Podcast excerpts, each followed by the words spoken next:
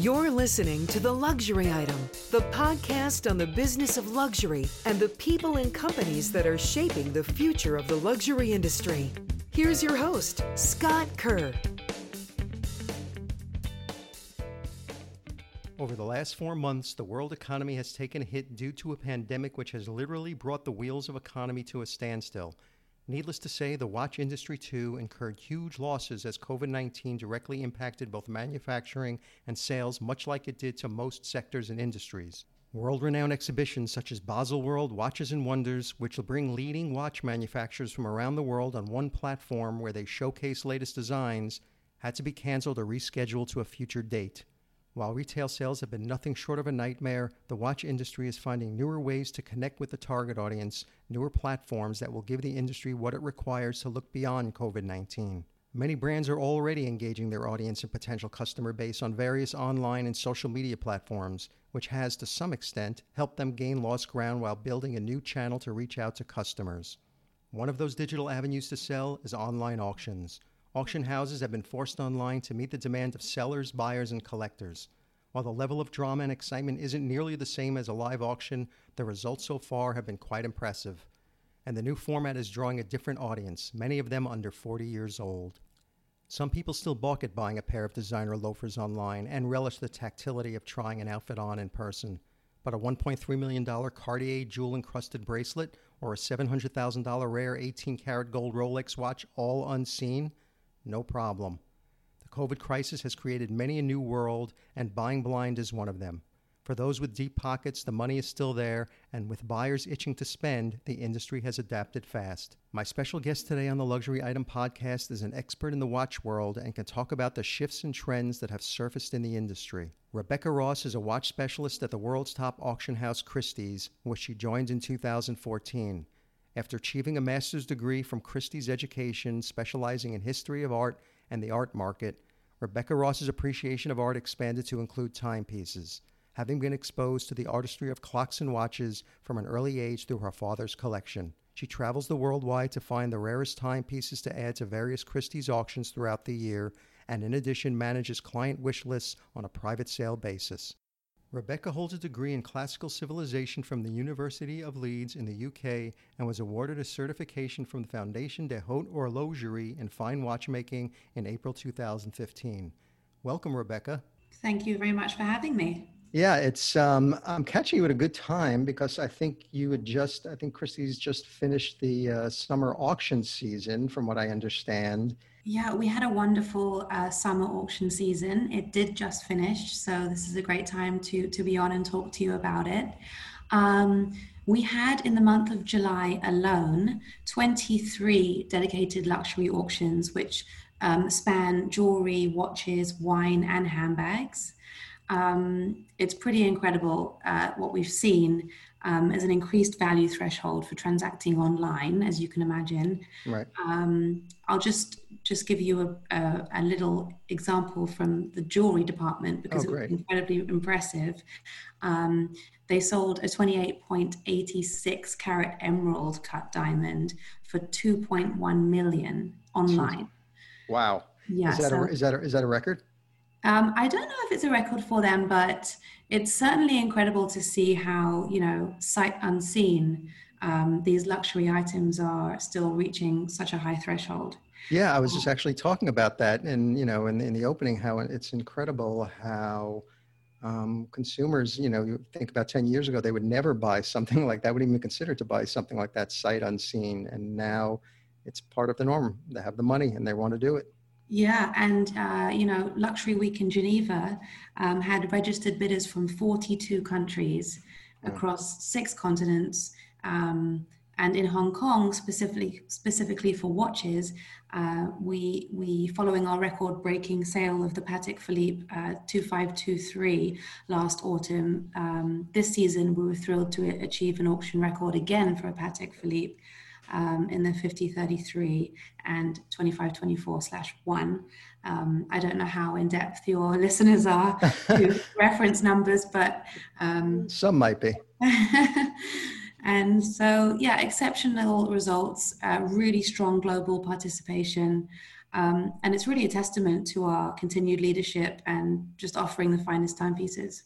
I know we're going to talk about watches and timepieces uh, with Christie's, but the one thing that one of the things that caught my eye was um, that Christie's was auctioning off 11 pairs of Nike Air Jordans, actually worn by Michael Jordan during his time with the Bulls, and also signed as well. Did that happen already, or is that is that coming up? It's happening at the moment, actually. Um, it ends on August 13th, so that's next week.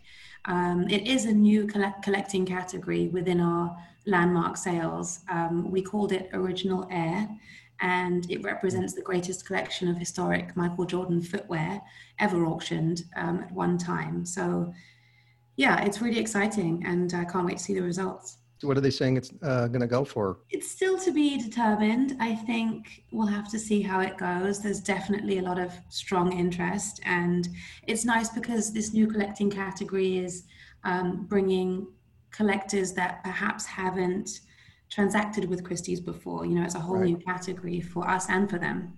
Right, that's a great idea. It uh, obviously will bring in uh, a younger audience mm. um, who perhaps don't have experience with auctions. Exactly, yeah. So I know bidding also just closed on the Watches Online, the collector's edition. Um, how did that perform, and what were some of the top sales, and what does that focus on? Yeah, we um, just finished our Watches Online online sale for July, and we actually have maybe five or six throughout the year. Um, it performed very well, as to be expected. Uh, during the pandemic, we have had really good online um, sales, so we we did anticipate a good sale. It began on July 22nd, and it ran for two weeks, so it finished yesterday on August 5th. Um, it's nice that it runs for two weeks because then bidders get the chance to really take their time, uh, look at the watches over the, the course. Um, there's a wide range available from $2,000 to over $150,000, various brands and various complications. Um, and it did really well. There was 40 countries participating. Um, the top lot of the online sale was uh, by FP Journe, and it was a platinum octa automatic uh, which which achieved 162 over 162,000. Um, so just to put it in perspective, there were 20 like 24 competitive bids, and the estimate was 30,000. So. And there's were there a lot of unusual timepieces in that one, or? Yeah, yeah. I mean, there was a range that well, that was really the top, uh, the highlight of the auction, but we had um, Patek Philippe and Rolex as usual, um, Omega, Breitling, and some independent watchmakers such as Vianney Halter and B&F. So there's a lot of variety. And at the same time, you know, Christie's had their rare watch sale in Geneva, and that was the first live auction in Switzerland since the lockdown. So how did that work out, and how were they? I guess they were socially distancing in the sales room, I would imagine. Yeah, exactly. I mean, of course, safety measures come first. And um, it was definitely different. I, Geneva is the hub for our watch sales, so we're used to having a packed sale room, and we actually had the the, the watches uh, for preview before the sale, so clients can come and take a look and try them on. Um, and both were socially distanced in the, in the view and in the sale room. Um, and I think considerably less participants came but you know the sale was still strong and i think that just shows you that nowadays uh, collectors are buying luxury items sight unseen and i i think that's a testament to their trust right. in us in us to, to to give them what they want yeah i think one of the most exciting things for me um, the first time i've experienced an online auction um, i think it was about a month ago christie's had that four venue global one sale and if you could talk about that whole format, the idea behind it, um, it was it was like a um, it was like a Twitch for uh, upscale adults. Um, where you're you're uh, you're actually watching. You know, I'll I'll let you describe it, but it's uh, this relay format. Um, so tell, talk a little bit about that. Yeah, for those that don't know, the the one auction, as we called it, was the first of its kind. Um, it was a global 20th century art auction which spanned four cities in a relay style format. Um, it took part on July 10th Uh, it was a multi-part live sale, but it took part in, in real time across um, Hong Kong, Paris, London, and New York. So online, the auctioneer is going from one city to the next.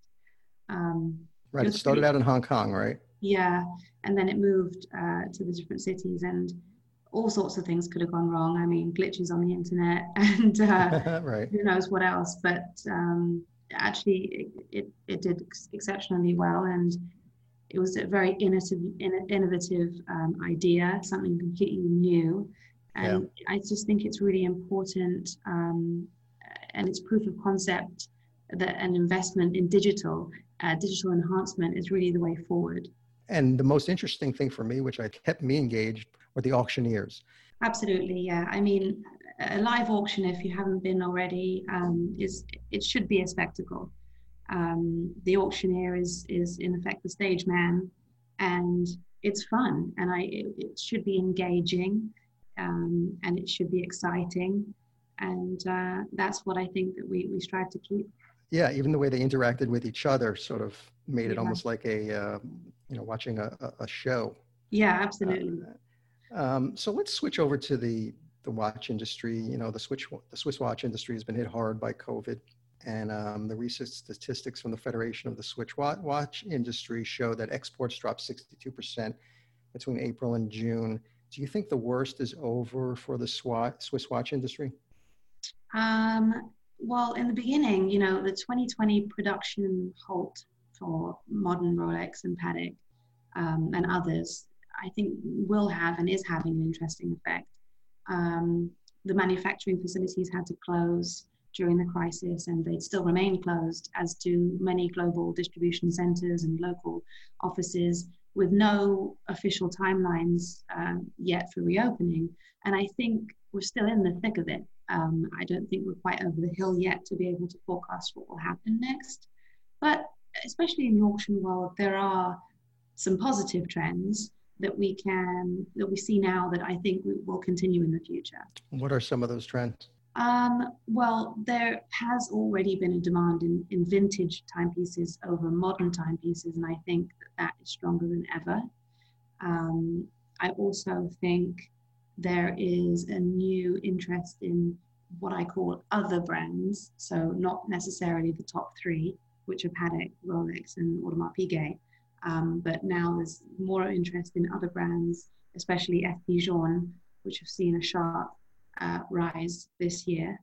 Um, and also, I think just people at home, collectors are looking to diversify their collection. So they're looking at other things that perhaps they didn't look at before. And there are some positive things that come out of this as well. Know, in your bio, you said that you were exposed to the world of watches and clocks at a very early age. I'd love for you to talk about that and you know what fascinated you about your father's collection that gave you that horology bug yeah. Um, well, I, I, grew up in northwest London. Uh, my, my father was a collector, and he wasn't a, a huge collector. He had, um, it wasn't a big, extensive collection, but it was well varied and it concentrated on the icons of timekeeping. And in addition to watches, there were also grandfather clocks around the house and marine chronometers. And we would frequently discuss watches around the dinner table. Um, and he would show me his collection from time to time. And as the youngest of four kids, I think I had more patience for it than the others. And, um, you know, his fascination and his excitement for the watches ultimately transferred to me. Um, but as a child, you don't really realize what will resonate with you later in life. Um, but as I got older, the fascination developed, and I feel very fortunate that I was able to that I was able to create a career from it. Yeah, that's great. And it's interesting that the watch industry has long been considered a male dominated industry. You know, the majority of products being large scale timepieces produced for these brawny wrists and sold, you know, and sold with the images of Formula One cars and intrepid mountaineers or deep sea divers. But there yeah. seems to be an untold number of women working in the watch world, and many of them in top management posts do you see an opportunity now? What is going on with that? Do you see more opportunities for women to um, to grow and, and get into the uh, watch world and the watch industry? Yeah, sure, absolutely. I mean, I um, I am the only female in my office, actually, now that I think about it. uh, um, I never saw it as a male or female industry. I mean, I do understand that watches like cars are predominantly sort of a male interest. But for me, it was just an interest, and I didn't really see the difference. And I think that's helped me um, propel myself because I didn't really take note of it and I didn't really bow to it, if, if for want of a better word. Um, right. So you know, I just sort of immersed myself in it, just like the boys did, mm-hmm. and and I'm still here. no, that's great. And you started in 2014 at Christie's. What was that like when um, when you first started there? Obviously, it's one of the premier brands in the world. Um, yeah, tell us a little bit about your experience since you started there. Yeah, I think really um, the Christie's education master's degree was what began my journey. I, I, I was a lover of art and I still am, but the master's degree in, in the history of art and the business of art with Christie's really let me reconnect with my love of watches. And I would advise anyone considering continuing, continuing education surrounding art and luxury to consider this master's degree. Um, Christie's is really a place of treasures, and I, I, have I have to thank their educational facilities for helping me further my passion. Um, so that's where it all began. And then when the degree was complete, I joined the watch department as an intern, and I really never looked back. It's it's a dream job to be able to travel globally. I mean, not now, but generally travel globally to hunt for the rarest timepieces and put together these auctions, which I hope give collectors and spectators a show of history and a show of rarity and just simply magnificence in horology. And you work with the private collectors too? Yeah, sure. I mean, we have auctions, we have live auctions, and we have online auctions, but we also have a private sales platform where um, and it has become very popular because you, if you have a watch, Scott, you'd like to sell, um, you don't necessarily have to wait until the auction, which might be a couple of months away. You know, it's more of a bespoke service, and you could potentially sell it tomorrow. You're connecting the collector with the seller, I would imagine. Right, right. And how do you how do you find the collector? You know, sort of make that match. Oh, well, we have a large um, sort of collector base and there it's a global collector base and i have my you know list of clients and i know what they want and what they need and and i try to cater to that so you know like all companies around the world auction houses now found themselves in you know these uncharted territories when covid hit what was it like when christie's you know had to all of a sudden close down everything and pivot to online sales what was that tell our audience kind of what that experience was, what happened there. Yeah, we, we closed the office um, on March 13th, and um, our specialist teams, you know, we, we remain in contact, close contact with our clients, you know, every day. Um, in, in many ways, I think this period has strengthened our relationships um, because we've, we've had to work with our clients and work together to find new solutions to get consignments and how we can allow for viewings and sales. So, you know, during this period, it's been exceptional um, transitioning and uh, huge transition to digital, as we know, but also technology has also played a large part. Um, photo quality has to, has has to rise, and capabilities such as 3D viewing or video have had to be enhanced. So there's been a lot of change, but it's also been extremely positive. Yeah, I mean, you were doing online sales beforehand. I was reading that uh, Christie's had, you know, seen unprecedented online engagement since the lockdown um, with year over year increased participation and the sell-through rates you know were pretty high you know nearly 35% of the buyers were actually new to christie's who were these new buyers were they younger um, yeah i mean we since the lockdown we've had registrants from 93 countries i think and um, 35% are new buyers to christie's which is which is a large percentage. And um, first time online buyers, I think, was up 158% year over year. So talking about from 2019 to 2020, um, it's pretty impressive, and uh, I think it's only set to continue. Are you finding in general that there are younger buyers that are more interested now in uh, in purchasing watches? Yeah, for sure. A large percentage are millennials, um, which is great because you know they start collecting um, sort of entry level. And then I love to work with the collectors to figure out what their true passions are and and help them grow their their interests and their, their watch collection. And that's really the fun part for me. So do you think now is a good time to buy a watch? Yeah, I think, you know, now is a good time to really be a bit introverted. You have a lot of time to educate yourself, figure out what you love. Apart from investment purposes, you know, watches are meant to be enjoyed. And I think now is a good time to really tap into that.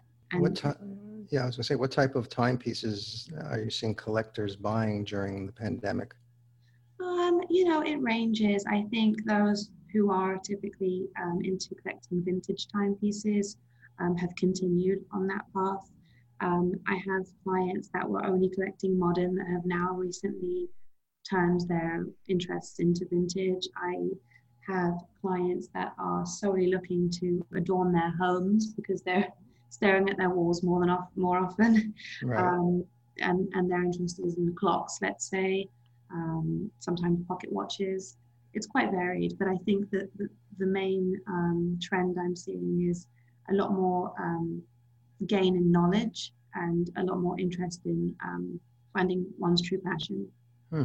You know, there's a lot of luxury watch brands out there. Which ones hold their value the best, and why? Um, yeah, I think it's not so much about what brand. I mean, there are top selling brands, of course. Um, right. know, there are, but I think more than the brand, you really have to look at uh, certain factors to, to hold value in a watch, and those would be number one is condition. You want to make sure that the watch is in um, original condition as much as possible, that it hasn't had replaced parts, that it would also come with its original paperwork, perhaps if it's let's say from the 1970s, you really want to have the original certificate, um, perhaps even the original sales receipt. Um, those things can all add value.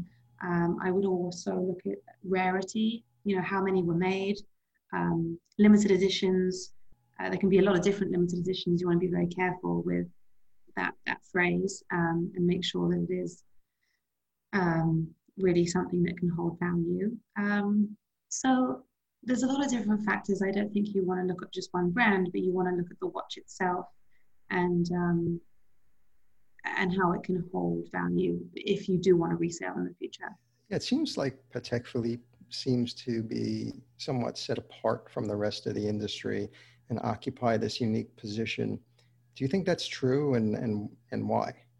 Yeah, I mean, Patek is one of the oldest Swiss luxury watch and clock manufacturers. Um, they founded in 1839. Their history is extremely rich. Um, they've provided watches to very prominent figures such as uh, Elizabeth, uh, Queen Elizabeth II, Mary Curie, John F. Kennedy, and the list goes on. Um, they also hold the title of the most expensive watch ever sold at auction. The Grandmaster Chime um, reference 6300 in steel, which which brought 31.19 million wow. US dollars in Geneva last year. And they also hold the most expensive pocket watch ever sold at auction, um, the Henry Graves Super Complication, which reached 23 uh, million uh, US dollars. So apart, but apart from all that, if you've ever really hold, held a Patek Philippe in your hand, it's really easy to see the craftsmanship um, is indeed set apart from the rest, you know, from the complexity of their movements to the intricate case designs. Um, it's pretty impressive. And um, I think you, if once, once you really get into the brand, you'll see why they sort of set themselves apart. Let's talk about the, uh, the pre-owned luxury watch market. You know, like other sectors, the pre-owned luxury watch market seems to be growing rapidly. Is this trend spurred largely by younger shoppers focused on, you know, ecological concerns? Um, you know, you're seeing pre-owned retailers like Watchbox and Next are gaining traction. Do you think that will have an impact on these traditional watch retailers? Yeah, I think it's inevitable. Um, there are a growing number of pre-owned retailers which are easily found by young shoppers on the on the internet. Um, the pre-owned market is growing um, young collectors are seeing investment opportunities in pre-owned over modern. You know, a luxury item which holds a history can hold as much value and often more than its modern counterpart. Like, for example, you can buy a $3,000 uh, pre owned watch and it can hold a lot more value than the same price in its modern counterpart. So, traditional retailers are really going to have to adapt in order to keep up um, with, with all these new retailers and, like any traditional business, um, cater to new demand as best as they can. But I think also for the consumer, it's important to mention that um, as there are more and more retailers, there's no doubt more and more questionable retailers. So it's very important to do your due diligence before purchasing. And the luxury watch business is pretty dependent on the, you know, on Chinese demand, like many, many luxury brands. What are you seeing now in the market during and after the pandemic, the Chinese market? Mm. Well, in the market now, we're seeing actually more of a, of a well balanced contribution in, in regard to the geographic location of our collectors. Um, just looking at the Geneva auction that, that we had a few weeks ago, um, the majority of bidders came from the USA. Um, right. But as mentioned before, collectors participate from all over the world the USA and Middle East, Asia, and Europe. You know, and for a segment that has been traditionally, you know, show in terms of, you know, digital adoption, this recent influx of watchmakers on Chinese e commerce marketplaces hints at a growing shift in perception you know, but the luxury watch industry is unlike any other with a consumer journey that might not necessarily play out well as well online. Is the e-commerce really the next right channel for selling high-end timepieces in China? Yeah, I, I think no doubt. It's I think Christie's for sure is investing a huge amount in um, digital and technological capabilities. Um, virtual show showrooms, um, being able to view watches, but without having the travel is um, very important for any market, and uh, it's only set to continue. We just have to to um, a- adapt as quickly as possible. I think that's really. Uh, we don't want to rush it. We want to do it properly, right. but I, but I think um, catering to what's happening uh, as fast as possible is is uh, definitely what we're trying to do. So what, what, what are some of the interesting lessons that, you know, you've learned or Christie's has learned over the last four months that you will think may stick around in a post-COVID world? Or some of the um, trends that, are, that surfaced? Yeah, I think what, when situations like a global crisis occur, you know, it's inevitable that people look for comfort in whatever they can. And I think luxury items can provide a certain level of comfort, whether for an investment purpose or simply indulging in things that you're passionate about. Um, with that said, it's no surprise that watches can hold sentimental value and history and can offer the wearer a connection with the past, which I think is more relevant than ever. Um, so, history and provenance is very important. Provenance being previous ownership and uh, who, who owned this watch before you, and you know what do they do with it? It's a big part of, of buying nowadays. Um, as i've mentioned before documentation proof of purchase is important and quality and condition because clients are looking for watches that they can keep in their family and pass down to future generations. So a lot more thought goes into purchases these days and rightly so um, not only do you want do you want to enjoy what you buy but you want to get the best example of the product and perhaps want a potential return on investment later. Right. How do you think social networks, you know, particularly Instagram, have changed the world of watch collecting? Oh, immensely. Um, watches, you know, there used to be whispers in the auction room, and that would be really, you know, years ago, the only way that you could sort of infiltrate the watch community.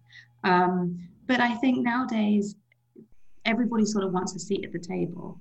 Um, and the best way to learn about watches and be involved is, is to become immersed in the community. And I think social media has allowed that to happen on, on a mass level, um, which is great because everyone feels a bit more connected.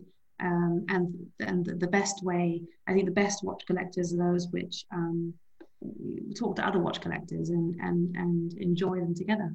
Yeah, actually, when we actually connected on Instagram on your account, um, I started learning a lot about about watch collecting just from that. So yeah. um, I could see how it could play a large role in uh, in the business. Now, earlier this year, you know, data showed that Apple Watch is selling more watches than the entire Swiss watch industry. What are your thoughts on smartwatches and its impact on the timepiece industry? Um, on the one hand, smart watches and collectible vintage timepieces are two very different species. You know, one is in, in essence a computer relying on the latest technology, and the other, let's say, vintage watches rely on expert craftsmanship from decades ago.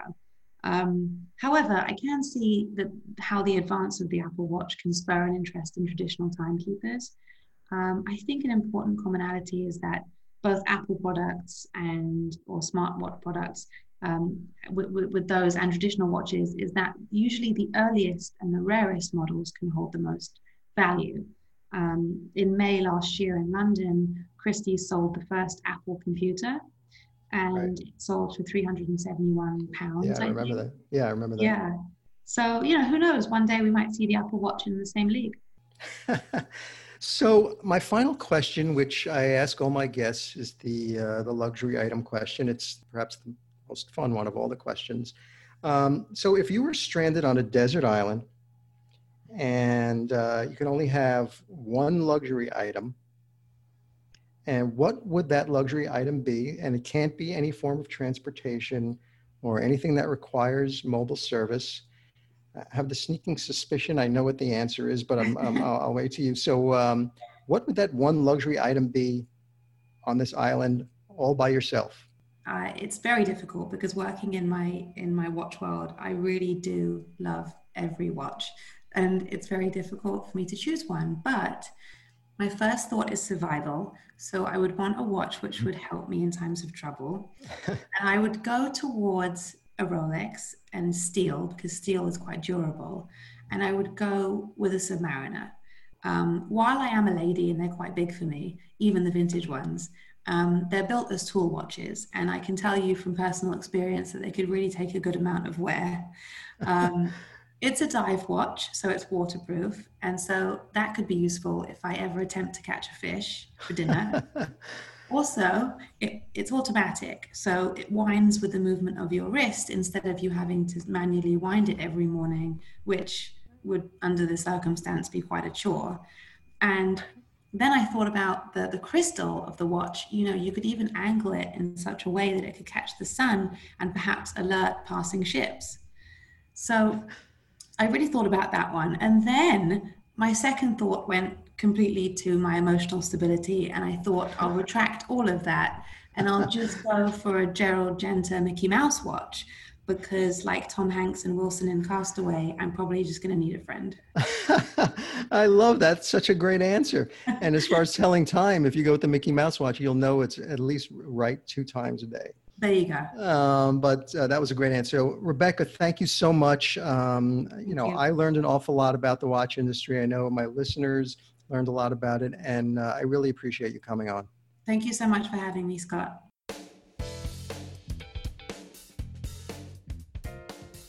That's it for this episode of the Luxury Item Podcast. Thank you so much for listening. If you found this useful and entertaining, I would be really grateful if you can share it with a friend or colleague. I would love it if you subscribe so you never miss an episode. And while you're there, be sure to rate and review us on Apple Podcasts really helps other listeners find us. The Luxury Item Podcast is a production of Silvertone Consulting. I'm your host, Scott Kerr. Until next time.